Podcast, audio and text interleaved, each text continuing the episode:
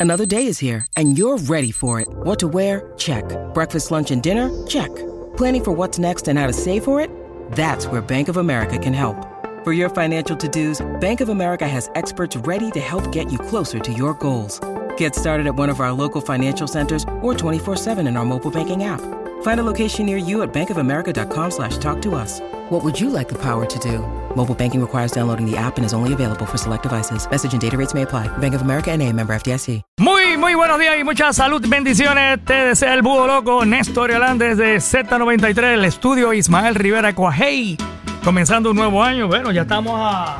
Estamos a nueve, ya estamos a nueve, oye, va, va rapidito el año y estamos en octavitas.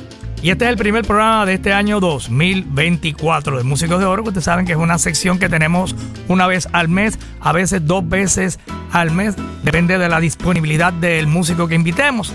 Y hoy tenemos a un gran músico, un gran compositor, productor y un excelente cantante que quiero que ustedes conozcan porque este es el presente y el futuro de la salsa. Él es muy responsable de que él es responsable de lo que está pasando ahora con la salsa y en el futuro también tenemos que apoyarlo y su nombre es Jeremy Bosch. Bienvenido Jerry. Muchas gracias, Búho. Qué, qué, bueno estar aquí contigo en esta mañana y, y saludos a todos los radioescuchas de todo Puerto Rico y la gente que nos escuchan también en la diáspora en Estados Unidos eh, que, disfrutan de la Z93. Seguro que sí. Oye, Jeremy, te hemos visto, la primera vez que te escuché y te vi fue como en un, algo que hiciste en homenaje a Cheo Feliciano, eh, fue como en un edificio, tenés a la parte de atrás este, como un campo muy bonito, era un salón y tú estabas cantando las canciones de Cheo Feliciano. Eh, él es la, la mayor influencia para ti en cuanto a la música. Sí, Búho, definitivamente Cheo está ahí arriba entre las más grandes influencias, no solamente porque ambos somos nacidos en Ponce, ¿verdad? Y siempre creciendo desde niño eh, me identifiqué mucho con la, eh, música, la voz, la idiosincrasia de, Cheo. Y pues decidí, después de un tiempo, ah, estaba planeando lanzar mi álbum, ah, El Epílogo, que acaba de salir en diciembre. Pero para contextualizar este álbum que era bastante moderno, bastante futurístico, pues quisimos ir primero al pasado y rendir tributo como jóvenes, ¿verdad? Mi banda entera son de mi edad, son millennials pero rendir tributo legítimamente a Cheo, específicamente la era de Cheo, donde estaba colaborando con Joe Cuba, que todos conocemos, y obviamente todo ese repertorio de ti te cure, Alonso. Claro, tremendo. Bueno, entonces eres natural de Ponce. Sí, nacido en Ponce. Nacido en Ponce, y allá estudiaste, te desarrollaste o te fuiste a algún otro pueblo. Sí, eh, nací en Ponce, y, pero muy temprana edad. Eh, de hecho, a veces yo le digo a la gente que me identifico más como pedreño, porque soy de, eh, me crié casi todas las piedras hasta los 18 años y, de hecho ahora siempre que vengo a Puerto Rico estoy me quedo en casa de mis padres que hay en, las piedras. Que residen allá. Y entonces ahí estudiaste a tu escuela superior, intermedia y ¿cuándo es que descubres que la música eh, te cautivó? O sea, que la música es, lo tuyo. Wow, eh, como a lo... Yo pienso que hay, gente alrededor de mí que, se dieron cuenta de eso mucho antes que yo, pero como a los 8 años de edad ya mi mamá decidió eh, meterme en la escuela libre de música de Humacao bajo la tutela del maestro José Raúl Cruz Aponte, que él, era tremendo flautista en Puerto Rico, no solamente de música popular, sino también música clásica. Y pues él me educó toda la vida desde chamaquito y, y, bueno, desafortunadamente el año pasado, el 2023, ah, falleció. Ah, y bueno, eh, una pérdida grande para, para este país y, sus músicos. Pero, pero nada, esa es como que la historia de cómo empecé. Ok, entonces eh, vienes de una familia de músicos, eh, tu mamá, tu papá, tu, algún tío, tú eres el primer músico de la familia. Sí, o sea, bueno, de, parte de papi, eh, mi papá es mecánico de carro. Él toca piano de oído y también le mete a la música, pero la parte de mi mamá, mi mamá es de Caracas, Venezuela. Y mm. entonces mi, mi, abuelo, Estelio Bosch, era pianista, director y compositor y arreglista de la Villos Caracas Boys, oh. que, en Latinoamérica la, queremos mucho, ¿verdad? Eh, estuvo ahí más de 20 años, si no me equivoco, y simultáneamente estaba con la Villos y con la otra banda de Venezuela que también era eh, igual de grande en cuanto a bailable, música bailable, música popular, que eran los melódicos. Oh. Entonces él era pianista y director eh, de la Villa, Villos Caracas Boys y también simultáneamente con ellos al igual que mis primos, tíos, que son músicos y cantantes de la Serenata Guayanesa, que es otra banda muy conocida en Venezuela. Y de por ahí para abajo, toda esa generación de, Venezuela son todos increíbles músicos los últimos 80 años. O si conoces a algunos de esos familiares tuyos de Venezuela, los conoces y has compartido con ellos, ya saben de, de tu éxito como cantante y demás. Sí, sí, definitivamente. O sea, todos sabemos que en Miami está lleno de venezolanos, pues en mi familia no es la excepción. La parte venezolana mía eh, se ha mudado mucho a Miami y celebran siempre que paso por Miami, celebran mucho que un, una- un Bosch, ¿verdad? De, de esa familia sea, que esté, esté llegando tan lejos y que, y que le esté dando un buen nombre a la familia. Muy bien. Oiga, ¿y ese apellido Bosch? ¿Tú eres Bosch y el otro apellido cuál es? Eh, de Jesús. De Jesús. Eh, Bosch es un apellido no común, ¿verdad? Eh, tu papá es de los Bosch, de ahí de las piedras, entonces. Sí, o sea, mi, mi, mi nombre completo es Jeremy de Jesús Bosch. Ok. Entonces, papi es. El apellido de papi es de Jesús, el apellido de mami es Es- Bosch. es el Bosch, Y hace unos años atrás, con una disquera que yo estaba, dijeron: ¿Tú sabes qué? Vamos a mercadearte con este nombre, pero en realidad mi nombre completo es Jeremy de Jesús Bosch. Ok, ok. O sea, ese Bosch Sí. se oye más comercial, más cortito y está chévere. Sí, sí. Entonces, eh, nada que ver con el músico. el el- eh, no, no eres familia de, de Jimmy Bosch, por ejemplo, no. No, esa pregunta me lo hacen casi todos los días y que esté aquí con el búho oficialmente, lo estamos diciendo Ajá. a todo el mundo internacionalmente. No, Jimmy y yo no somos familia, eh, pero somos buenos colegas y en varias, eh, varios contextos y situaciones hemos estado en la misma tarima juntos, hemos eh, participado juntos. En una de las ocasiones fue con el gran Eddie Palmieri, Wow. tocando la música de La Perfecta y La Perfecta 2 en Nueva York y en Pittsburgh también, varios lugares que pude viajar con Eddie, como, como, ya como, más como flautista que como cantante. Muy bien, entonces estudias flauta en Humacao, eh, te gradúas de escuela superior eh, y entonces, ¿qué pasó ahí? ¿Con, eh, ¿Con qué grupo fue con el primero que comenzaste a tocar, verdad? La flauta, si estuviste en algún grupo. Sí. Um, bueno, como a los 16 años, antes de graduarme de la high, mi primer guiso así profesional, ya serio, era con Giovanni Hidalgo, con una banda que, que Giovanni formó, que, se, que era un proyecto que él tenía en esos años que se llama Master Planet Drum. De hecho, hicimos un concierto bien grande en el anfiteatro Tito Puente, ya que él tenía una banda de puras estrellas de Puerto Rico y también de afuera, como Horacio el Negro Hernández en la batería, Bolicito Quintero, Tito de Gracia, um, entre muchos otros músicos. Era una banda, tenía cuatro trompetas donde estaba Piro, estaba Furito Ríos, Wow. estaba Humberto Ramírez, estaban, en fin, un montón de maestros de África, Sikiru de Poyu. Entonces, yo no sé, Giovanni como que había escuchado de mí aquí en la escena de Puerto Rico, pero así a los 16 añitos me llamó a hacer ese concierto y pues fue un honor muy grande. Después de ahí varias, varias puertas se fueron abriendo. Mi Como amigo- flautista. Como flautista. Yo todavía no cantaba, yo en mi vida entera yo no canté, o sea, hasta que entré a la universidad y pues la necesidad fue la madre de la invención, ¿verdad? Pero eh, ahí como flautista, am, mi amigo Kalani Trinidad se muda a Boston, a Berkeley, y yo todavía tenía 16, 17 años, y él me recomendó para una banda que todos queremos y apreciamos en Puerto Rico, que se llama Truco y Zaperoco. Oh, claro. Y yo empecé a tocar con ellos y a viajar, viajamos a Europa, hicimos un montón de cosas, grabamos un- un- varios discos. Y, y bueno, como flautista, eso fue como los inicios de ya mi vida profesional en Puerto Rico, localmente. Pero ya para contestar tu pregunta, cuando me gradué de la high, recibo una beca completa para ir a la Universidad de Berkeley en Boston.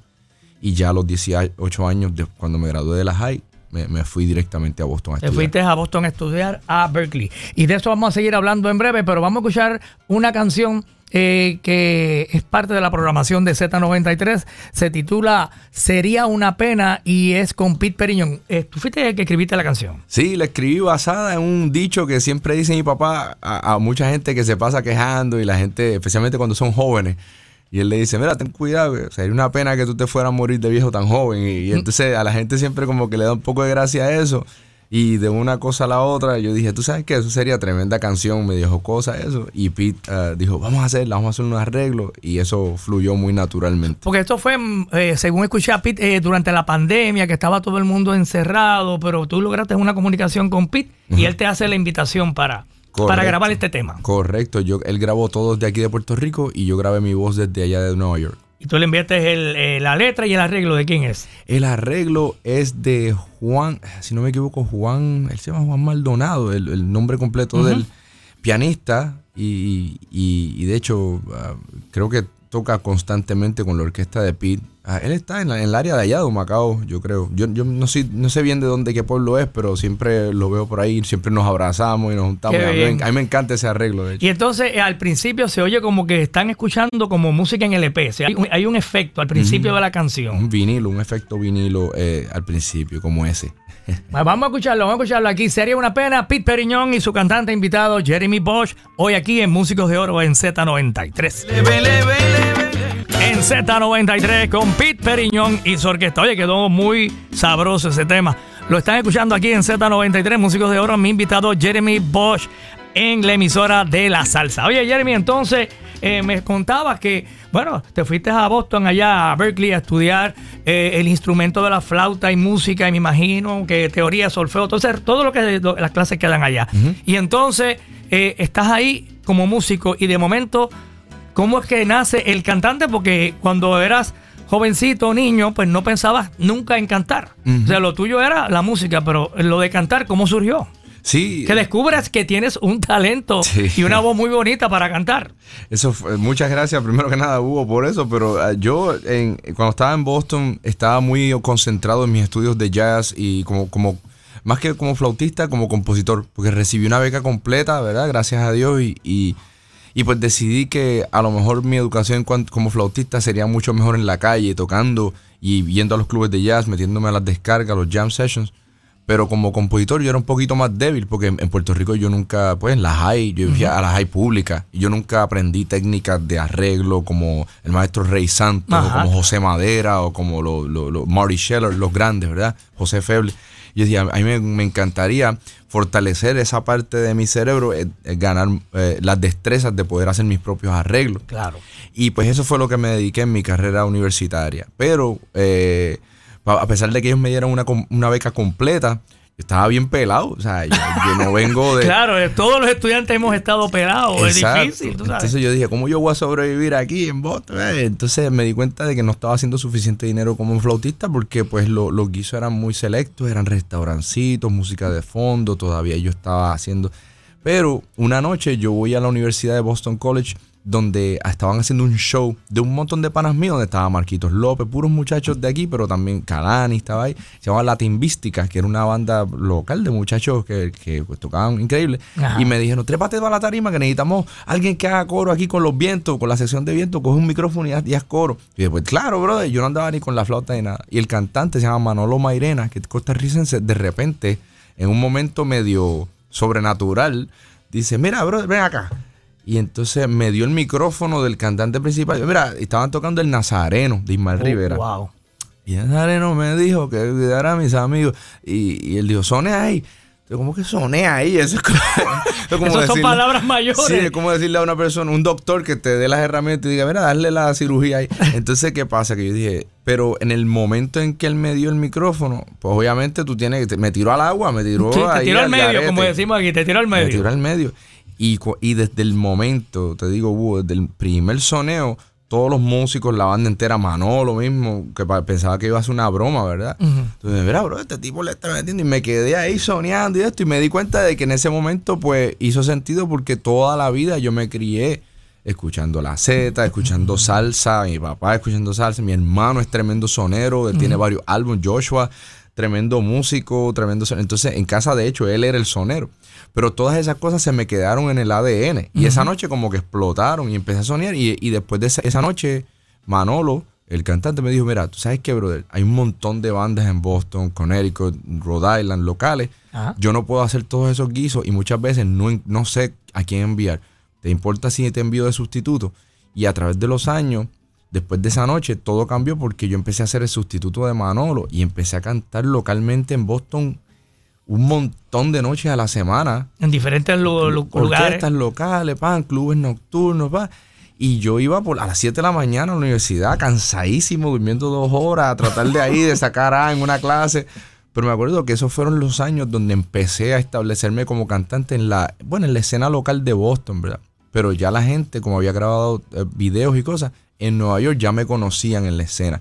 El punto donde ya yo me mudo en el 2013 a Nueva York, muchas personas dentro de la industria ya saben, mira, sí, tú eres Jeremy, te, hemos visto en videos en Boston cantando salsa y ahí pues pude empezar a obtener guisos eh, locales en Boston, de restaurantes, no cosas mayores, sino Claro. eh, locales. Y me imagino que después de esa noche, de ese debut eh, como cantante, tú te fuiste a, ¿verdad? Tu- a tu casa y, wow, canté frente al público y me salió bien. Me salió me bien. salió bien, af- afinadito, y todo el mundo me le encantó lo que hice. Así que voy a tener que cultivar lo del arte de cantar, porque eh, ahora eres más que músico, eres músico y cantante, compositor y arreglista. Correcto. Eh, Y esa noche lo que me ayudó fue que cuando Manolo me dijo que te, me- te voy a mandar de sustituto, pues yo le dije, pues mira, lo primero que necesito, Manolo, eh, no quiero quedarte mal, envíame toda la libreta de canciones las que tú cantas con todos estos temas y quiénes son los artistas. Y ahí empecé a educarme, a aprenderme letras de memoria, eh, eh, porque yo no podía llegar a los guisos con una libreta, leer las Claro, letras. claro. Entonces empecé a, aprenderme todo de memoria y, y- y a la misma vez todas estas canciones, quiénes son los artistas, quién es Justo Betancourt, quién es Machito, quién es Benny Moreoke, de quién es entonces Mal Quintana, todos estos cantantes y tú empiezas a educarte, a imitarlos, eh, eh, a emularlos, ¿verdad? Cantando, en una imitación. Y poco a poco vas desarrollando una voz personal, pero me tomó mucho tiempo, no fue como que ya yo tenía una voz mía desde el principio, yo No. empecé imitando a muchas Claro, personas. claro. Y, y me di cuenta de que los más grandes héroes míos dentro de la salsa también, cuando he tenido el privilegio de conversar con ellos, me dicen la misma historia. Me dicen, mira, yo, Rubén, eh, me dice, mira, yo al principio me copiaba de Cheo Feliciano. sí, sí, Todos sí, sabemos. Él mismo Claro, lo él dice. mismo lo ha comentado. Ah, y, y de hecho, Isaac Delgado también me lo ha dicho, que al principio con Pancho Quinto, todo, todo, o sea, que ellos primero eran, eran un eco antes de que fueran una voz. Y eso pues me- también a mí me, me llena de inspiración, ¿verdad? De que no siempre hay que ser único al principio, sino que cuando tú eres joven tú vas primero tratando de imitar a, lo- a los grandes y luego vas desarrollando tu propio lenguaje. Claro, claro. Y eso también de primero ser músico y luego te conviertes en cantante, eso le pasó a Oscar de León, él era bajista de la orquesta y un día no llegó el cantante y él dijo, pues, pues yo voy a cantar. Y los demás historias. Wow. Nació el cantante. Yeah. Oye, vamos a escuchar algo antes de la pausita, vamos a escuchar eh, una... ¿verdad? El tributo, parte del tributo que tú le haces a Cheo Feliciano. ¿Dónde se grabó esto y, y por qué Cheo Feliciano? Sí, esto se grabó en el prestigioso Jazz at Lincoln Center en Nueva York. Es un venue muy, muy importante para Sí. la música del jazz. Ah, y usualmente cuando tú entras a ese venue, que es muy fino, muy, muy elite dentro de la ciudad de Manhattan, usualmente vas a ver a los top nombres del jazz, no de la música latina. Ah, pero ya yo había hecho un montón de shows y series dentro del, del Lincoln Center como jazzista, con, con grandes nombres, y ellos ya me conocían el booking. Y dije, mira, a mí me encantaría, todos sabemos que dentro de la historia del jazz siempre ha habido músicos latinos como Barreto, Chano Pozo, etc. Claro. A mí me encantaría traer el sexteto mío y hacer un homenaje a Joe Cuba, a Cheo. Ah, y obviamente vamos a meter elementos del jazz, el bajo va a ser acústico, todo. Y ellos aceptaron la oferta e inmediatamente ambos shows se vendieron completamente a capacidad. Y eso fue un buen indicio para, el Lincoln Center. Y pues el Lincoln Center te da el privilegio de poder comprar los files de, de Pro Tools, eh, de- o sea, de- del estudio de grabación. Ellos tienen, te están grabando el show en vivo y todos los stems de cada instrumento están grabados. Y yo dije, pues yo lo pago porque me gustaría hacer un disco con un público, un disco en vivo. Claro. Y, y pues lo llamé Prefacio, The Music of Cheo Feliciano, o la música de Cheo Feliciano, live at Dizzy's Club en el Jazz at Lincoln Center. Y este tema creo que vas a compartir, ¿verdad? Claro, por más que vivas, eh, ese tema yo creo que lo escribió Ramón Rodríguez eh, y el arreglo De, eh, de un servidor. de, de usted eh, en esta canción, por más que viva, de Cheo Feliciano, la versión de Jeremy Bosch y tu secteto. O sea, te fuiste con el concepto Joe Cuba. Y bueno, como al principio que Cheo también, cuando grabó Anacaona, pues era casi un secteto, o un secteto, ¿verdad? Y entonces te fuiste por esa línea. Entonces, ¿quiénes están aquí en el, en el, en el secteto? ¿Tienes eh, un, el vibrafonista? ¿es ¿Quién? Sí, el vibráfono está. El director musical de mi orquesta ah, es Felipe Fournier, um, es de Costa Rica. Ah, está Jason Villamar, peruano-americano, en el piano, increíble pianista. Marcos López, de San Juan, Puerto Rico, en el timbal y vocales. Ah, también tenemos a Marcos Torres, de Connecticut, increíble productor y conguero. Y um, Dani Torres, el hermano de Marcos Torres, en el, en el baby bass. Y ese es el sexteto, un servidor, Jeremy Bosch, en la, en la flauta y voz. Vamos a escucharlo, vamos a escuchar en Z93 a Jeremy Bosch. Ahí está.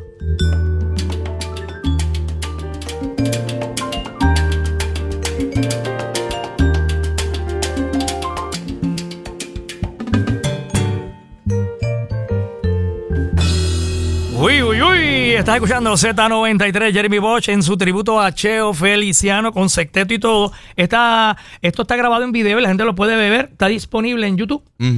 O sea que lo pueden buscar por ahí. Jeremy Bosch, Sextet. Sí. Sextet y Prefacio es el nombre de la producción. ¿Cuántos temas incluiste ahí? El disco incluye 10 temas. Hay un tema que lo dejamos fuera, pero pronto lo vamos a hacer como un bonus track, que es Ritmo Alegre, que Oh, popularizaría wow. eh, eh, Cheo con Eddie Palmieri, creo. Claro. ¿no? Y pues un tema que nos quedó muy bien, pero que decidimos eh, ponerlo en una versión especial de, para, para la gente como un regalo. Y, y pues sí, eso fue una experiencia súper bonita. Quería, antes de continuar, Claro. recal- recalcar, eh, porque, y le, le agradezco que, que está escuchando esto en vivo, el maestro Richie Bastar, que es un gran amigo. claro. Eh, gran percusionista. Y me dice, saludos Jeremy. Juan Rivera. Yo puse Juan, yo dije Juan Maldonado, yo creo. Es Juan Rivera, pianista y arreglista puertorriqueño, el que bien. hizo el arreglo de Sería una pena. Discúlpame, Juan, si estás No, escuchando no, esto. tranquilo, eso pasa. Bueno, vamos a una pausita y regresamos con más de Músicos de Oro hoy con Jeremy Bosch. ¡Eje!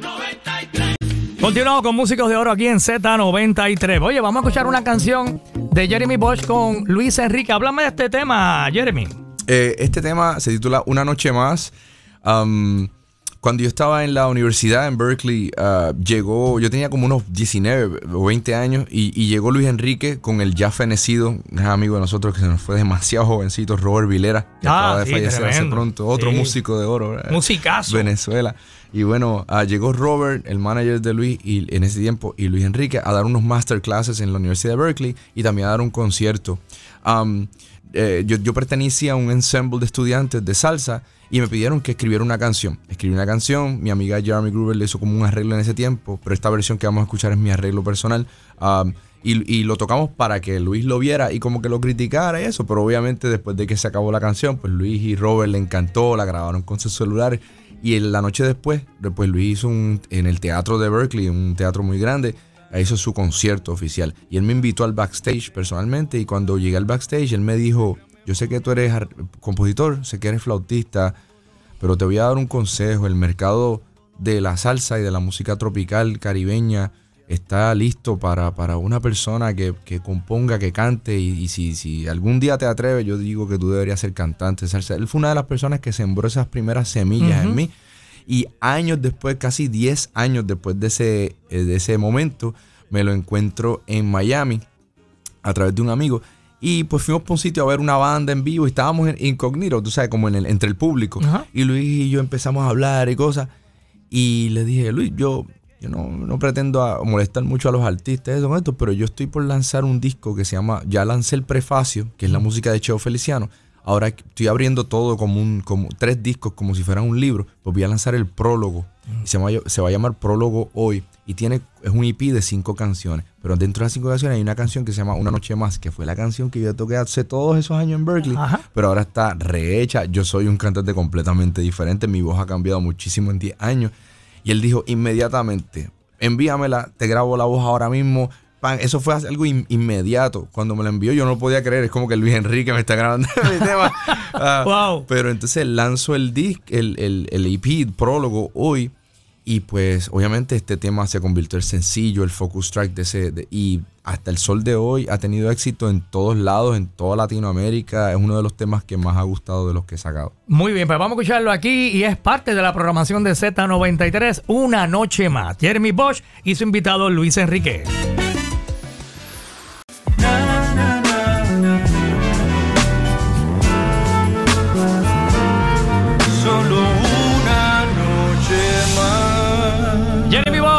Su invitado Luis Enrique aquí en Z93, músicos de oro, músico, compositor, arreglista, cantante.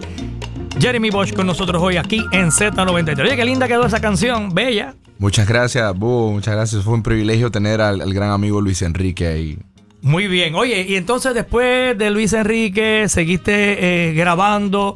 eh, en un momento dado también eres parte del Spanish Harlem. Háblame de esa, esa, esa oportunidad que te brinda Oscar Hernández de, de cantar para esta importante orquesta. Sí, increíble, Búho. O sea, eso fue una oportunidad que me. eh, una, una de las grandes lecciones de mi vida. ¿Por qué? Porque yo estaba, como te conté anteriormente, cuando yo llego a Nueva York en el 2013, empecé a, a tocar en restaurantes, empecé a cantar música de fondo y pasé años haciendo eso. Yo no era nadie en Nueva York, yo era desconocido. Ah, de hecho, tenía un guisón del manager del restaurante. Me decía, mira, tú puedes bajar los micrófonos, bajar un poquito. Y era como bien, un poco denigrante, ¿verdad? Pero, pero era una buena, un buen Sí, sí. gimnasio para ir todas las noches y tocar y, y pagar los biles, porque hay que pagar las rentas. Claro. Pero ah, después de varios años de hacer esto, ah, me empecé como a desalentar en la música, porque yo dije, ah, ya me dieron una beca completa, de esas voces internas empiezan a hablarte, y de- pero yo- yo- es- este es el destino mío, de meterme en Nueva York a cantar en restaurantes y hacer nadie, ¿verdad? Y pues un día, una, en una temporada de mi vida me resigné y me empecé a vestir eh, eh, como que eh, bien a propósito. Dije, tú sabes que yo voy para este a este restaurante, pero yo me voy a poner una corbata, un jacket, un de esto, me voy a poner de esto. Y yo empecé como que intencionalmente a decir, si vamos a ir al trabajo, vamos a ir para el trabajo. Y entonces como que eso causó... eh, Qué, qué- qué curioso, ¿verdad? Que hasta los psicólogos dicen que como uno se viste, impacta Ah, exacto, sí. como uno ataca el trabajo. Entonces, todas las noches yo empecé y, eh, y la gente, a pesar de que eran unos restaurantes chiquitos, empezaba a prestar más atención a la tarea porque veníamos un poquito más filoteados. Exacto, Y muy bien. vestidos. ¿Qué pasa? Que en esa misma temporada donde yo decidí como que ya tomar esto más serio, a pesar de que no, no es lo, la situación favorable, ah, una noche, un jueves en la noche, yo estaba en ese sitio en Harlem, no voy a mencionar el restaurante, pero estaba toca- cantando jueves, viernes y sábado, tres noches a la semana. Y en los jueves por la noche usualmente está bastante vacío. Un restaurancito chiquito, ¿verdad? No hay nadie, literalmente no hay nadie. Atrás del restaurante hay una parejita ahí que parece que está en una cita romántica, pero no están ni prestando atención a la música. Y yo estoy ahí cantando porque tengo que cantar. Claro. Pero de repente entra por la puerta, eh, créanlo o no, ¿verdad? Entra el maestro John Dandy Rodríguez, eh, músico y director de, de Tito Puente por 40 Sí, años, claro. eh, uno de los grandes baluartes de la música, Dandy, con Oscar Hernández, maestro Oscar Hernández, ¿verdad? todos conocemos a ese gran maestro, Claro. Barreto, Celia, Pacheco, eh, Quintana, Rubén Blades también Rubén grabó. Seis del Solar, Sí, la. Spanish Harlem que usted la fundó, un, un- un gran músico. Um, entra con él, con Dandy, Giovanni Hidalgo, Frankie Vázquez, la familia de Frankie, toda esa gente entra en corillo, se sienta en una mesa ahí, el sitio vacío, y se sientan en la primera mesa pegado a la tarima, así como que escucharme a mí. Entonces yo dije, ¿Pero fueron es- especialmente a escucharte a ti o fue que de casualidad llegaron allí? no, yo pensaba que ellos de casualidad iban a cenar al sitio, es un sitio de comida cubana. Claro. Y, pero no, eh, luego descubrí que ellos venían intencionalmente a traer a Oscar Hernández. ¿Por qué? Porque Oscar había estado, yo no sabía esto, porque yo no sabía en qué ellos estaban. Pero yo, eh, parece que más de un año Oscar ya llevaba buscando un nuevo cantante porque Rey de la Paz había salido de la Spanish Harlem Orchestra, de acuerdo a lo que me Claro. cuentan. Y bueno, Oscar ya había tratado como a cuatro o cinco cantantes en varias giras, como esa orquesta está girando todo el tiempo, sí, pues dijeron, ok, vamos a tratar este cantante para este guiso, este cantante para este guiso, y parece que no hubo clic por lo que Oscar estaba buscando. Oscar es una persona muy específica de acuerdo a lo que él necesita, lo que necesita la orquesta, el concepto. Y bueno, esa noche ya le habían hablado varios músicos del Spanish. Mira, hay un muchacho en Nueva York que se llama Jeremy Bosch y él canta, ¿verdad? y él sería un buen fit. Y Jimmy Bosch se lo dijo Luisito Quintero, se lo dijo Marco Bermúdez, se lo dijo. Y él decía, ¿qué edad tiene él? Y de 25 años de edad, él dijo, no, no, no, una persona de 25 años de edad no puede posiblemente eh, cantar esto y, y conocer la verdad de esta música. Y él estaba, no me había escuchado todavía cantar, pero ya mm, tenía las de perder yo porque por la edad. Pero esa noche él llega a este restaurante con todos estos masters y Giovanni que dice, oye, oye, Jeremy, ¿cómo tú estás? Entonces... Ese y- Giovanni y- que es un sí. personaje. y de contra, llevo 15 años y cómo, cómo está tu papá y todo eso. Porque yo, co- como les conté anteriormente, mi primer guiso profesional fue con Giovanni Claro. y se acordó de mí.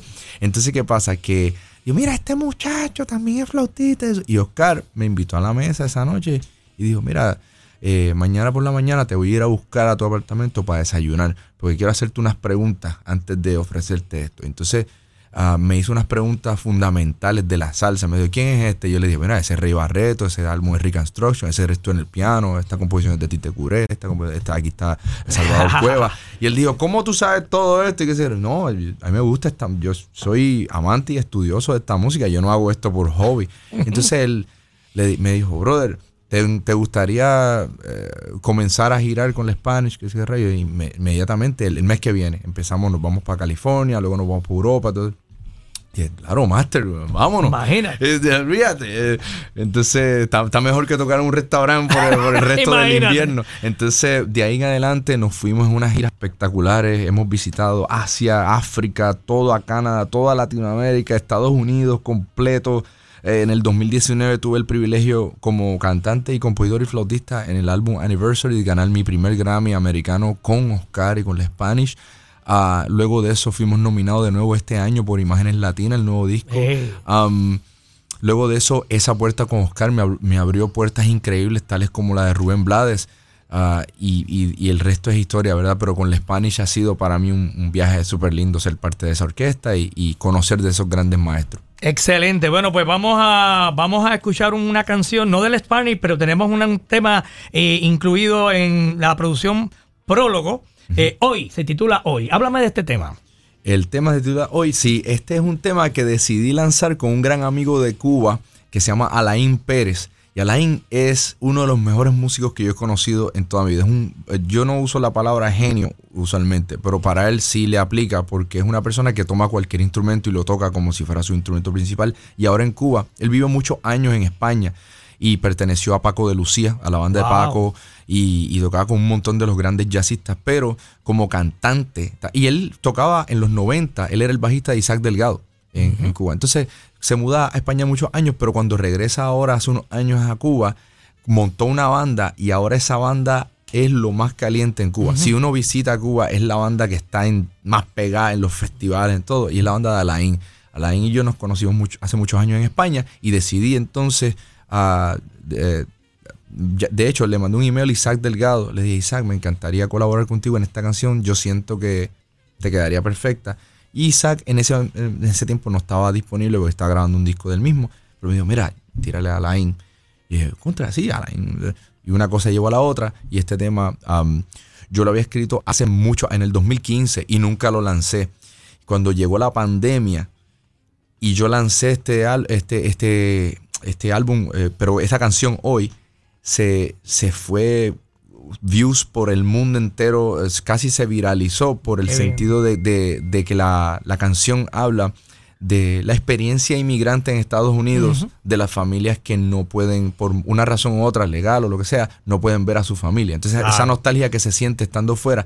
La gente de todos sitios, hasta de Ucrania, gente en Corea, gente ent- empezó a decirme, mira, esta canción es la mía porque yo no he visto a mi mamá hace cinco años, ella vive en Venezuela. Yo hace cuatro años no veo a mi hija, que vive en Perú porque todavía no me han dado los papeles. Entonces, Ajá. la gente escuchó esta canción y, y en la pandemia, que, que estábamos Sí. todos bloqueados y no podíamos ir a nuestro país, entonces este tema se titula Hoy. Vamos a escucharlo en Z93, Jeremy Bosch. Como la brisa en primavera. Este es Acércate. Aquí. Ese.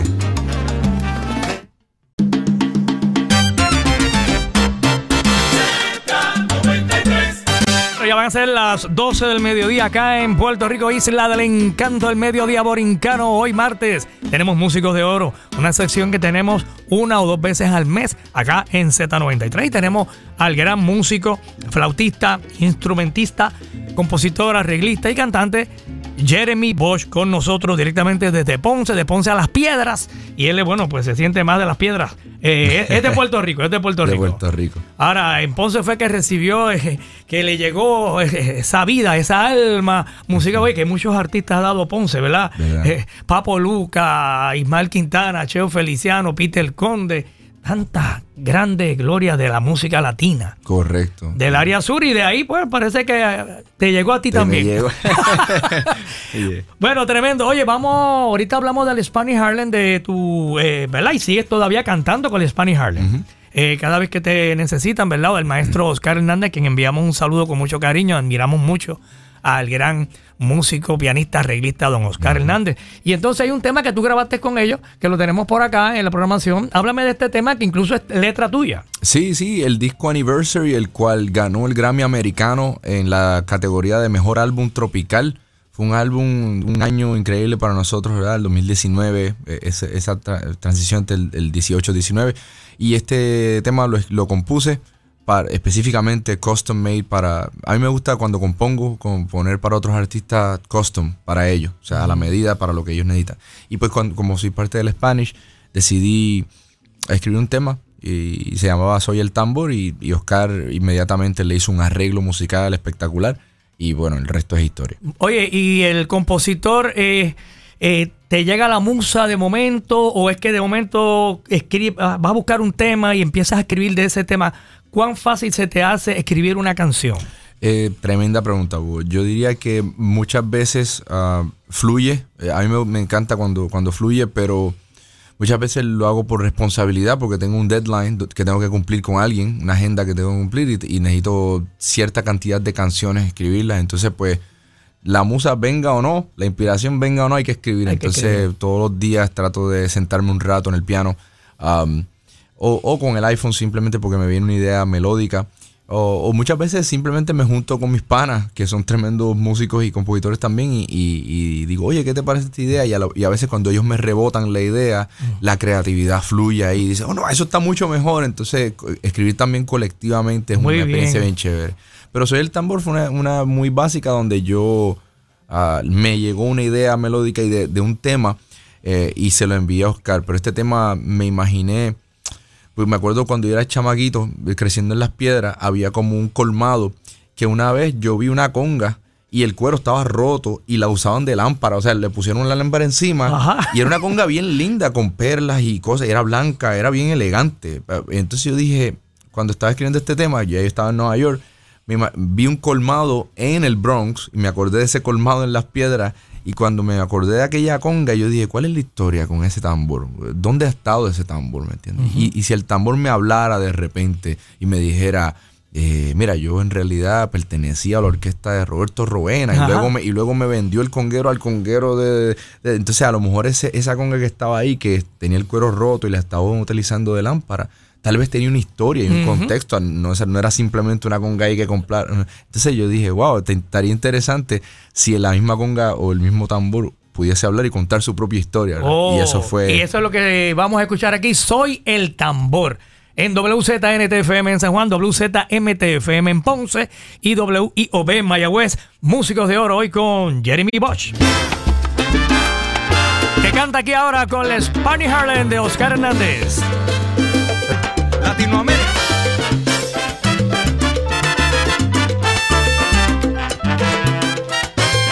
¡Uy, qué clase de salsa! Duro. Spanish Harlem Orquesta. Soy el tambor. Cantando Jeremy Bosch, nuestro invitado hoy aquí en Músicos de Oro en Z93. Un número bien agresivo, bien sabroso, bien encendido. La verdad que Oscar en esos arreglos le pone pique del bueno. Y bueno, pues la gran voz de Jeremy Bosch. Y eso fue grabado todos a la misma vez. Eh, ¿Verdad? Se graba primero toda la orquesta, luego ese año y después que la orquesta está grabada y todo listo, entonces se, se añade el coro y finalmente se eh, entra el cantante a grabar su parte. Pero eh, en un momento dado, y todavía se, sigue haciendo, que se graba por secciones.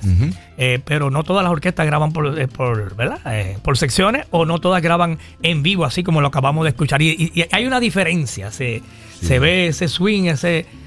Sí, definitivamente. de- bueno, como, como el- las palabras del gran Oscar Hernández, que él, él se enorgullece siempre de, de ese factor de que la Spanish queda como una de las únicas orquestas que quedan ahora mismo en el mundo, en la música latina, que graban la orquesta entera. De hecho, hasta los coros y el cantante principal, todo el mundo está metido ahí. Ajá. ¿Por qué? Porque la orquesta prefiere si yo estoy soñando como si estuviera en un show.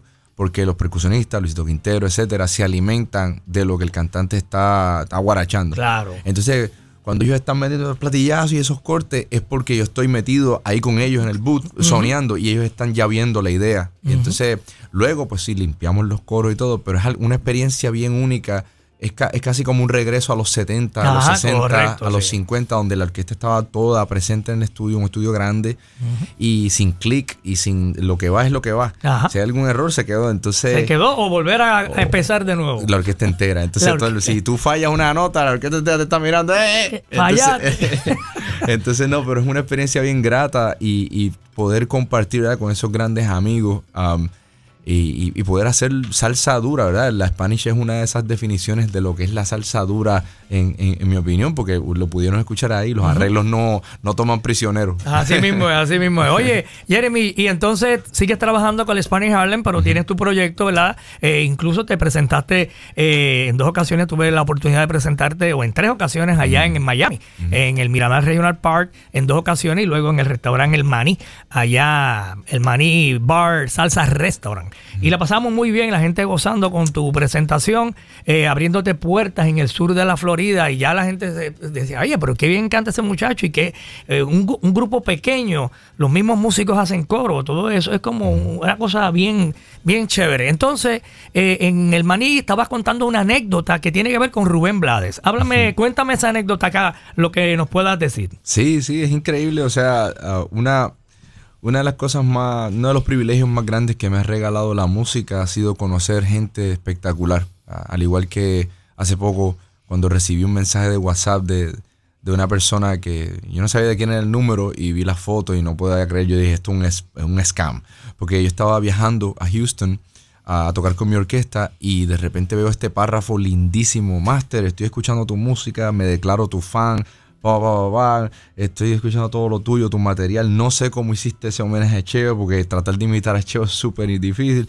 Atentamente, Gilberto Santa Rosa. Y yo dije, esto no puede ser Entonces revisé con un pana que tenía el número directo de, no, sí, ese es Gilberto, ese es él, él te, él te está escuchando, que ese es Entonces la música me ha regalado ese privilegio de conocer personas espectaculares, aún fuera de la tarima, que son tremendos seres humanos, como Gilberto y como Rubén. A Rubén obviamente vive en la ciudad de Nueva York, al igual que yo, y y en una ocasión nos presentaron. una vez yo estaba entrando al... Yo siempre que hago shows o giras con mi banda acostumbro a ensayar bastante. A mí no me gusta mentirle al pueblo. para mí lo más importante, mucho más de cómo uno se viste, cómo uno suena, es que, es que eh, uno llegue al show, la banda entera llegue lista casi a la perfección. Yo sé que no es posible la perfección, pero nosotros le debemos al público mucho más que personalidades y gafas y cosas, es como la música suena. Ah, eso siempre lo he aprendido del maestro Oscar, de Dandy, de, de, de, Eddie, Palmieri, que la, música tiene que ser el producto principal, el protagonista. Entonces, ¿qué pasa? Que estamos en un sitio de ensayo donde yo siempre ensayo y estamos entrando la banda entera, los muchachos conmigo, mi familia, que son los que siempre han tocado conmigo. Y saliendo del sitio de ensayo está Rubén, y nosotros dijimos, ese es Rubén Blades. Oh, entonces él dijo, mira, ¿qué ustedes están haciendo aquí? Y empezó a hablar y él dice, y él dice, no, es que estoy enseñando para una cosa de Broadway, una cosa que están, haciendo la música. ¿Y ustedes? Y nosotros, bueno, estamos tocando esta noche en un sitio que se llama The Bitter End, que no es ni siquiera un sitio latino, es un sitio de rock, pero nosotros nos gusta tocar música latina en sitios donde no, hay música latina. Y él dice, sí, yo vivo a varias cuadras de ahí, yo voy para allá esta noche. Y yo dije, sí, claro, Rubén Blades. a, lo mejor, a lo mejor lo está diciendo como para ser amigable, pero todo el mundo sabe que Rubén no viene para tu show en The Bitter End. Pero anyway, nos fuimos a ensayar. Y por la noche, nosotros le habíamos dicho el, sitio de Bitter End y la hora. Entonces yo llego al show, ¿verdad? Y, estamos ya en el medio del show, ya he tocado tres, cuatro canciones.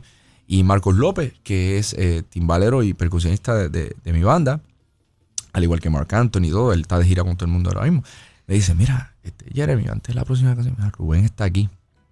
Yo de qué? Y cuando miro para la barra, miro, miro que él está ahí con su gorra de, de, béisbol, ¿sabes? Y, y, es medio escondido, ¿verdad? Para que la gente no lo reconozca. y entonces yo ni lo saludo de la tarima porque yo sé que personas como él, eh, con, ese nivel de estatus, a lo mejor lo que quieren es ser dejadas. Tranquilito, déjame tranquilo, pasar desapercibido. Por favor, y yo, y yo lo entiendo. Pero, pero entonces, ¿qué pasa? Que yo dije, bueno eh, señoras y señores, yo no tenía nada, no tenía esto preparado, pero yo acabo hace una semana atrás de escribir un tema. Y este tema, yo tengo un lead sheet aquí. Un lead sheet es básicamente un papel con los acordes del tema. No hay un arreglo musical, no hay nada. Y se lo doy al pianista. Y digo, le digo a la, sesión de percusión, oye, toquen un jambu, que es un ritmo afrocubano como un guaguancó lento, como el ritmo que tocaría Patria, Patria de Rubén. Eso se llama un jambu, ese ritmo. Entonces toca esa onda así de lento. El pianista simplemente toca lo que está en el papel tranquilo. Y yo voy a cantar. Y le expliqué al público, así mismo, cuando el, público está sentado viendo el show y está viendo este ensayo en vivo.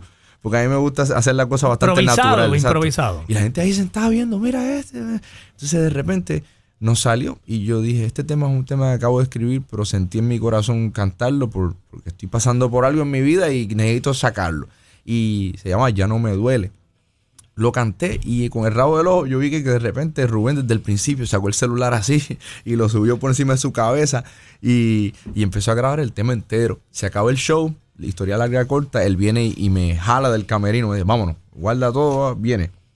Y claro, eran como la una o dos de la mañana. Nos fuimos como por un Irish bar, así un sitio sin, sin, Imagínate que no tenía ni un de esto afuera, nadie sabía dónde era, era como un sótano. Nos sentamos ahí y él me empieza a preguntar, háblame, háblame de esa canción. Y yo le dije la historia, el contexto, donde la, o sea, la ide- las ideas, de dónde las saqué armónicamente. Y él me dijo, tú me das el permiso ah, para yo poder lanzarle mi próxima producción. Wow. Es Rubén Blades, o sea, él no necesita compositores, él compone Claro. eh, toda su música. Y, y- y bueno, yo le dije, maestro, usted, usted es mi- mi- uno de mis compositores, después de ti te va usted. Entonces, um, él dijo, no, pero es que tengo una idea de, de hacer algo a, a Big Band, con un Big Band, y el, y el disco va a ser una mezcla entre jazz y salsa, y va a ser Big Band. Y bueno, y, eh, el resto es historia. El, el gran Tom Currit de Los Ángeles, un gran saxofonista americano eh, que arreglaba para todos los grandes en, lo- en los 60 y en los 50, le hizo el arreglo, lo sacó en el disco Sal Swing, y ese disco no solamente en los Latin Grammy ganó álbum de salsa del año, sino que ganó el Grammy de álbum del Wow. año. Y pues de esa manera, y también en los Grammy americanos, el mismo año, el año pasado, el 2023, ganó Best Tropical Album. O sea que gracias a ese álbum yo recibí tres Grammys, como, com- no como cantante, sino como escritor. Muy bien, muy bien. Y hay unos planes por ahí que no se pueden hablar, pero hay, hay, hay algo por ahí con Sí. Rubén Blades para este año. Sí, estamos produciendo algo muy bonito, también con la ayuda y colaboración ah, de mi director musical, Felipe Fournier, gran vibrafonista costarricense, una historia muy bonita. Muy bien. Vamos a escuchar otro tema de Jeremy. Háblame del tema Acércate. Acércate, pues ya hablamos de prefacio The Music of Cheo Feliciano en, en vivo en el Lincoln Center, ¿verdad? Eso fue el primer disco. Luego de eso, pues nos vamos al prólogo hoy, donde lanzamos Una Noche Más junto a Luis Enrique y hoy junto a Lain Pérez, entre muchos temas. De hecho, Ya No Me Duele, que luego fue popularizado por Rubén Blades. Primero lo lancé yo en mi disco, prólogo hoy junto a ese EP. Luego de eso, ahora en, en noviembre, acá, en octubre, discúlpenme, octubre 29, acabamos de lanzar ya la culminación de estos tres discos. Esto llevamos ocho años trabajando todo esto. Entonces, después de ocho años de trabajo, finalmente lanzamos el proyecto Epílogo. Lanzamos el prefacio, el prólogo.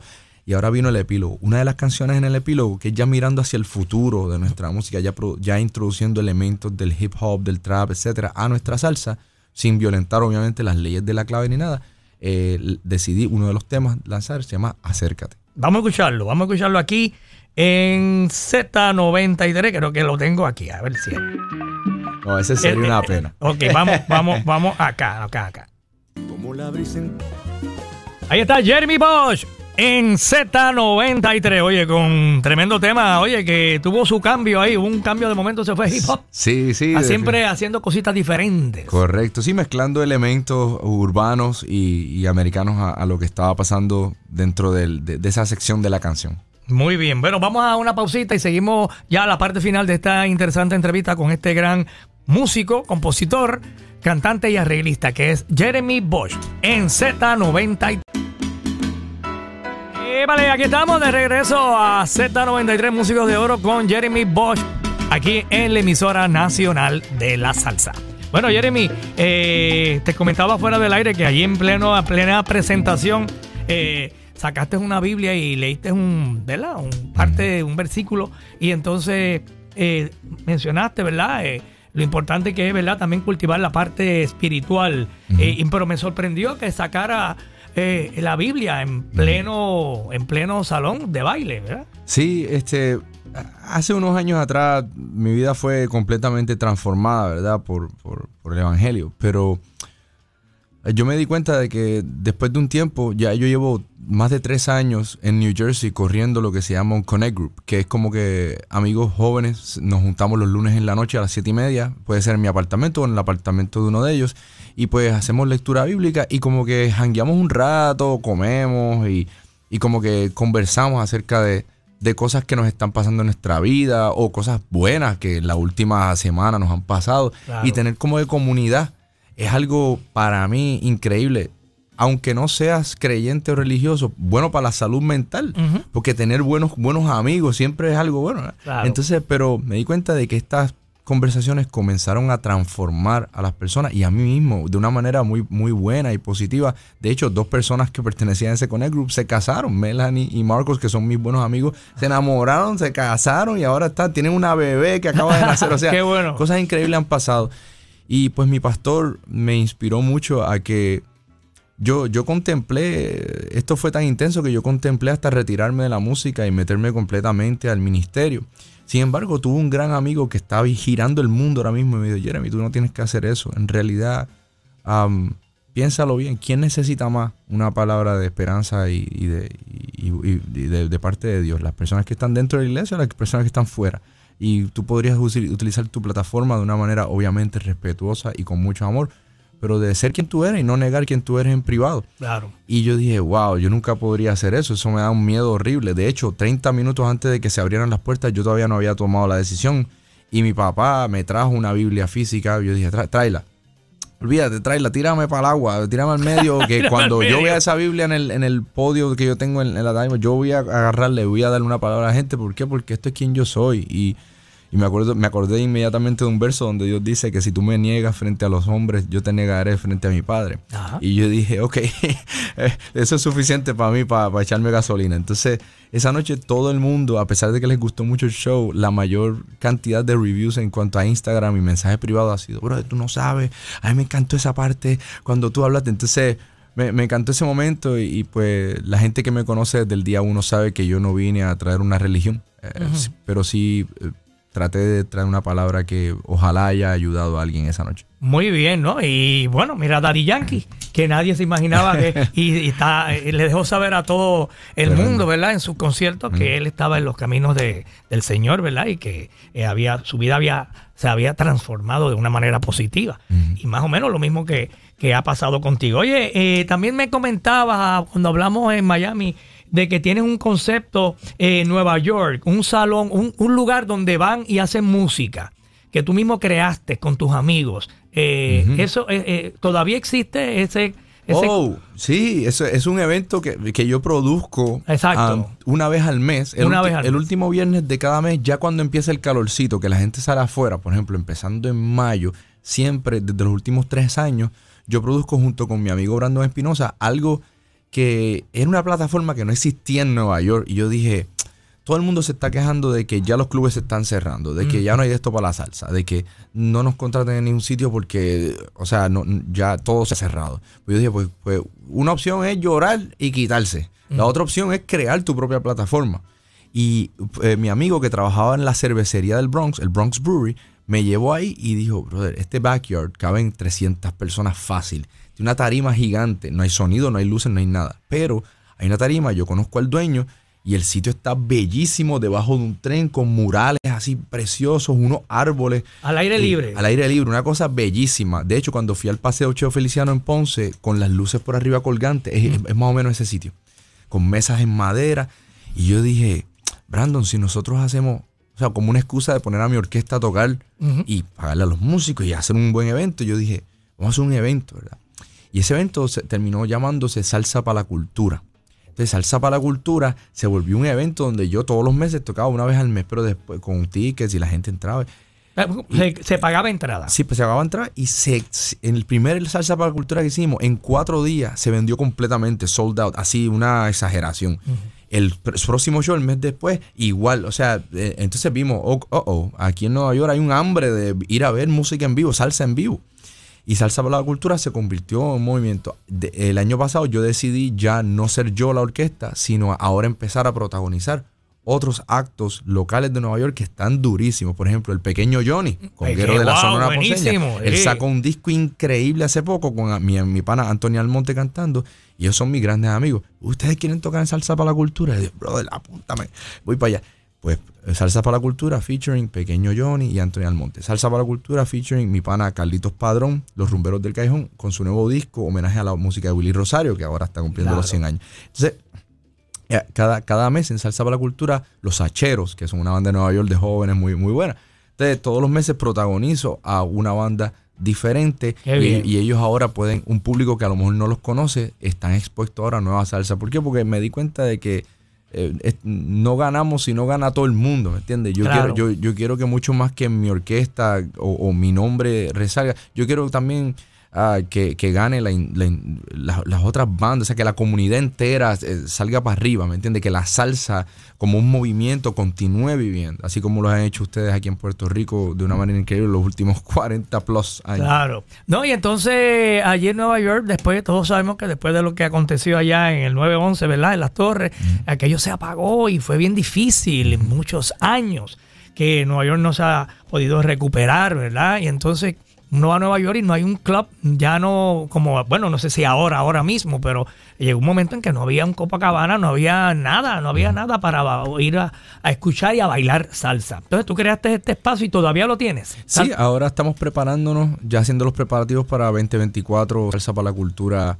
a, ver, a ver hacia dónde nos lleva. Eh, queremos hacerlo en otras ciudades, en otros países. Salsa para la cultura, el evento en, Miami, el evento en, en, California, el evento en México, etcétera. Entonces, Ah, ya, ya veremos a dónde nos lleva este, este evento que, no, que nos gusta mucho. Es un vacilón. Es un party en realidad. Yo llego al sitio y yo hago la puerta, yo le pongo los brazaletes a la gente, le traigo agua a los músicos que hay. sí, tú eres el productor, el, organizador. El organizador con mi pana Brandon y la gente dice, bro, ¿tú no vas a cantar esta noche? no, no, yo, yo hoy estoy con otro sombrero puesto, hoy estoy formando la cosa. Pero qué bien, qué bien. Eh, el Little Johnny tiene unas producciones espectaculares, eh, el cartel de Nueva York, incluso me grabaron un jingle para el pide que hay, donde cantas tú y Antonio Almón, el pide que hay, ahorita lo vamos a tocar. Y también otro que tiene una orquesta y un gran director que es Eddie Montalvo con su concepto. Eh, en Nueva York hay grandes músicos haciendo cosas muy interesantes. Oye, pero vamos a escuchar aquí algo que grabaste con Norberto Vélez. Háblame de este tema. Norberto Vélez, eh, gran cantante, compositor, que está súper pegado con su concepto de la loma. Y lograste grabar algo con él. Sí, Norberto, un gran colega. Él acaba de hacer sesiones de la loma en Nueva York en el Lehman Center y me invitó como uno de sus artistas invitados, al, igual que el Canario. Y tuvimos una, una experiencia súper grata. Pero dijimos, sea, brother, tú sales en el Banco Popular, yo salgo en el especial del Banco Popular, hay varias cosas. ¿Qué tal si hacemos un tema? Y entonces, pues, como que yo tenía un tema escrito de hace tres años atrás, lo tenía en mi iPhone, yo cantando en el, el piano solo. Y dije, contra, mi pueblo, el tema es bastante rural, habla, es mucho más personal para mí porque habla de mi experiencia creciendo en las piedras, en el campo adentro, en el barrio Teja, eh, cómo son los vecinos, cómo es el sembrar cosas, cómo es escucharlo, el coquí, etc. Y veo que también Norberto ha creado toda su marca alrededor del tema rural de Puerto Rico, de Atillo. Entonces, de este tema nos quedaría perfecto a los dos. Se lo envié y él dijo, brother, inmediatamente llamamos a nuestro gran colega, otro músico de oro de Puerto Rico, Frankie Suárez, para que hiciera el arreglo. Y lanzamos ahora en diciembre, hace un par de semanas, esto es un estreno, eh, estreno para el pueblo de Puerto Rico. Se llama Mi Pueblo. Vamos a escucharlo. Oye, Norbert, ¿quieres que te diga cómo se vive en mi pueblo?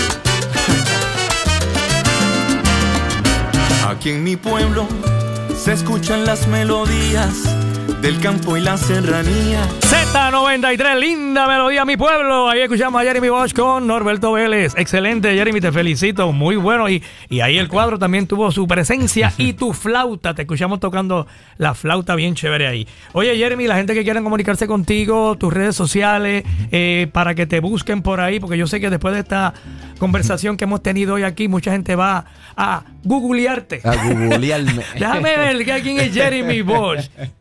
Sí, me pueden encontrar en ah, mi página de Instagram, Jeremy Bosch Official. Eh, pueden encontrarme en Facebook, también en Jeremy Bosch. en mi página de Instagram, en mi perfil, van a ver que hay un link. Ese link justo ahí al lado, abajo de mi foto, se llama un Linktree. Ese es básicamente como un tipo de website porque tiene todo eh, eh, muy lindo, muy así laminado. Eh, tienes todo en, de, mi música en Spotify, Apple Music, los videos, mi canal de YouTube, mi podcast. Y si quieres considerar apoyar al artista independiente, porque yo no estoy con una disquera, puedes meterte a mi Patreon. Y en mi Patreon yo, yo, yo doy regalos todos los meses y converso contigo privadamente en Zoom y hago hasta, toco el piano, hago conciertos privados. Por 5 dólares al mes eh, te puedes suscribir. Hay gente que se suscribe al gimnasio en enero y no lo usan por el resto del año. Pero si quieren meter 5 dólares al mes en Patreon, estarían pagando literalmente literalmente por la mezcla, masterización, músicos, todo lo que uno produce eh, de la música. Y Patreon, la, mi, mi familia de Patreon ha sido hasta ahora una gran ayuda financiera para mí como artista independiente. Así que eso todo eso está en mi Instagram, en ese mismo link. Así que le doy las gracias, ¿verdad? Muy bien, muy bien. Oye, y presentaciones que tengas para este año que está comenzando. ¿Hay algo en Miami por ahí que vamos a estar allá contigo? Sí, sí. ahora mismo pues me estoy preparando en abril para visitar Panamá por primera vez. Voy a hacer mi concierto oficialmente allá. Ah, qué bien. y también estamos preparando un concierto en un teatro en la Ciudad de México, como 800 personas. Estamos ahora mismo trabajando los contratos para eso y pues las presentaciones de, Salsa para la Cultura en Nueva York. que son para... Que eso continúa todos los meses. Todos los meses. Es el, me que es el último viernes de cada mes. de cada mes, empezando en mayo. En mayo comienza. Um, además de eso, pues hay, eh, estoy ya preparando la música, ya tengo la, la música lista para el próximo disco y pues ya otras presentaciones vendrán ya con, con- con el tiempo. Me gustaría, ya que la respuesta tuvimos un concierto completamente lleno y se quedaron decenas de personas afuera, bendito, me da pena, estamos ya por esa motivación tratando de eh, preparar ya el próximo show aquí en Puerto Rico para el, para el pueblo de Puerto Rico. Muy bien. Oye, y Jeremy, eh, la, eh, tienes este, además de tocar la flauta, ¿qué otro instrumento tocas? Ah, pues yo toco un poquito el piano, o sea, diariamente me siento en el piano porque como compositor, después de que me gradué de la universidad, ha sido la parte más esencial de mi vida. ¿Por qué? Porque de ahí viene el, todo este catálogo que hemos Claro. escuchado hoy, vino de yo haberme sentado en algún momento en el piano y escribir esta pieza, luego viene el arreglo. Pero sí, diría que mucho antes de todo esto, en realidad yo tocaba en la iglesia de niño, tocaba am, timbal y conga. Y crecí en mi casa con mi hermano Joshua tocando timbal y percusión, bongo, batería. Eh, de hecho, en- hice par de guisos con la municipal de Nahuabo cuando era, tenía 13, 14 años como timbalero. y, Ok. y aún en, en Nueva York, de vez en cuando, Luisito Quintero y los timbaleros que me conocen me, hizo- me dan dos palos y me dicen, "Ah, mete un solo aquí para que, entonces, para- para Para que te curarme". cure. Entonces ellos me, me conocen de- también tocando un poco de percusión. Tremendo. Bueno, pues Jeremy, te deseamos mucho éxito, muchas bendiciones. Tienes un gran talento, te admiramos mucho. Eh, y yo, eh, mientras te, entrevisto, bueno, pues es como, es que eh, yo, eh, mi, mi opinión, eres como un Rubén Blades de, la, de esta época. en esa línea, así, compositor, eh, tu manera de cantar, es- eres como el Rubén Blades de, de esta generación. Eh, como hay otros cantantes que yo digo, mira, ese es el Luis Enrique de esta generación. Cuando veo a Norberto, digo, ese Norberto es como un Luis Enrique en estos tiempos. Y te deseamos mucha, muchos éxitos, muchas felicidades. Y bueno, pues vamos a estar pendientes de todo lo que hace Jeremy Bosch. Así que gracias por acompañarme acá y ojalá que vuelvas lo más pronto posible a presentarte a Puerto Rico. Gracias, Búho, y gracias al, al pueblo de Puerto Rico por escuchar este programa. Gracias por apoyar a la Z93 después de tantos años. Y lo increíble del Búho es que el Búho loco es el Búho loco de esta generación. No hay- es incomparable, inigualable. Así que, um, Búho, te agradezco ¿verdad? La, la- la sencillez y la, y la deferencia de haberme invitado a tu programa y, y espero que esto se repita. Y, y Seguro. gracias por tu tiempo. hermano. Seguro que sí. Oye, entonces muchos jóvenes eh, de, de esta generación, ¿verdad? Que se han interesado por esta música, pues también, además de tocar su instrumento, primero son músicos y después también son cantantes, como Carlos García, Norberto Vélez, Jorge músico, Yadiel, eh, Yadiel Geraldo Santos, Rivas, Geraldo. J. J. J. Ruiz. Oye, que cantan muy bonito y tocan su instrumento, ¿verdad? Y a veces no lo sacan el instrumento en las presentaciones, pero tú sí cuando estás cantando de momento sorprendes al público con tu flauta. que eso es un detalle para que la- el que no lo sepa que mira, y el hombre está tocando la flauta de verdad. Sí, no, siempre es importante expresarme. ah, yo lo hago también por necesidad, porque hay, hay veces que no, no tengo palabras para expresarme cantando. Digo, siento al, al- ciertas cosas y digo, tú sabes, como no tengo palabras, voy a agarrar la flauta y expresar lo que siento acá. Entonces me ayuda mucho esa, esa dimensión. Oye, ¿y cómo ves el futuro de la salsa, la salsa que se está haciendo? ¿Es lo correcto? Eh, los jóvenes están haciendo para poder continuar, ¿verdad? El legado que nos dejó Cheo, que nos dejó Héctor Lavoe, que nos dejó Peter Conde, eh, Tito Rojas en la salsa romántica. ¿Cómo tú ves la cosa? Contra Búho, tremenda pregunta. Am, mira, yo he tenido el privilegio de viajar a muchísimos países y, y especialmente en Latinoamérica. Esto es una pregunta muy popular ah, y me la han hecho constantemente. Y hasta me han enseñado en medio de la entrevista eh, pequeños eh, snippets de podcast de, mira, mira lo que dijo fulano de tal. Este persona, este viejo, este joven dijo esto, este, que la salsa se murió, que esto... Y muchas veces me, me siento a pensar, ¿verdad?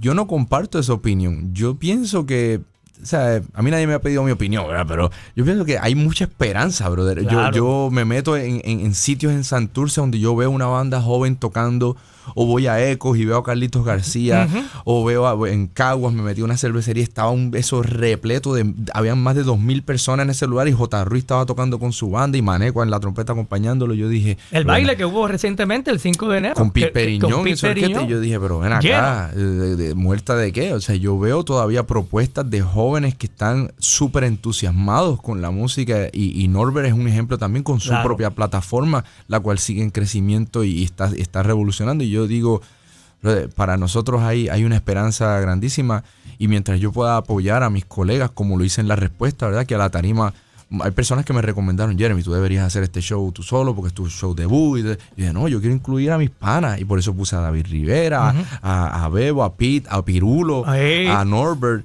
ah, porque esto es un, trabajo colectivo. Y tú mencionaste a Rubén en esta conversación. Rubén fue una de las personas que me enseñó que, esto no ganamos si no gana todo el mundo. O sea, esto es un, trabajo en equipo, es una, una, comunidad. Y fuera de la tarima, les prometo que Pirulo, Norbert, todo eso son panas míos. Estamos muy fuera de la música también, así que eh, es muy lindo ver lo, lo, increíble que está pasando con la salsa en esta generación y yo para mí se ve, el futuro es brillante. Exacto. Y allá en, en Sudamérica, especialmente en Colombia, es una euforia, ¿verdad? Que uno va allí y dice, wow, esta gente, y, como idolatran a las leyendas de la salsa eh, y apoyan ahí, incluyendo jóvenes, muchos jóvenes que apoyan allá en Sudamérica este género musical. Bueno, pues muchas felicidades, Jeremy. Y ahora voy a finalizar tu visita hoy aquí a Z93 para eh, escuchar eh, con Little Johnny, el cartel de Nueva York una canción que me dedican aquí al programa Pide que hay, a mi persona, eh, titulada Pide que hay, donde cantas tú, con Antonio Almonte, que es tremendo cantante. Tremendo pana y tremendo, y tremendo percusionista que está de gira con una de las giras más grandes del mundo ahora mismo de estadios, con Bruce Springsteen, el gran rockero. Eh, Almonte ahora está de gira con ellos como percusionista, pero es tremendo salseo, tremendo cantante. No, y también, eh, volvemos de nuevo, él, él, él, él no era cantante, él era músico. Él era músico y una vez Little Johnny se lo encuentra y le dice, pero que tú, que tú cantas. Y lo lindo que canta. Muchas gracias, Jeremy. Gracias. Jeremy Bosch en Z93. Y ahora cantando aquí con Anthony Almonte y el cartel de Nueva York, Little Johnny, al pide que hay.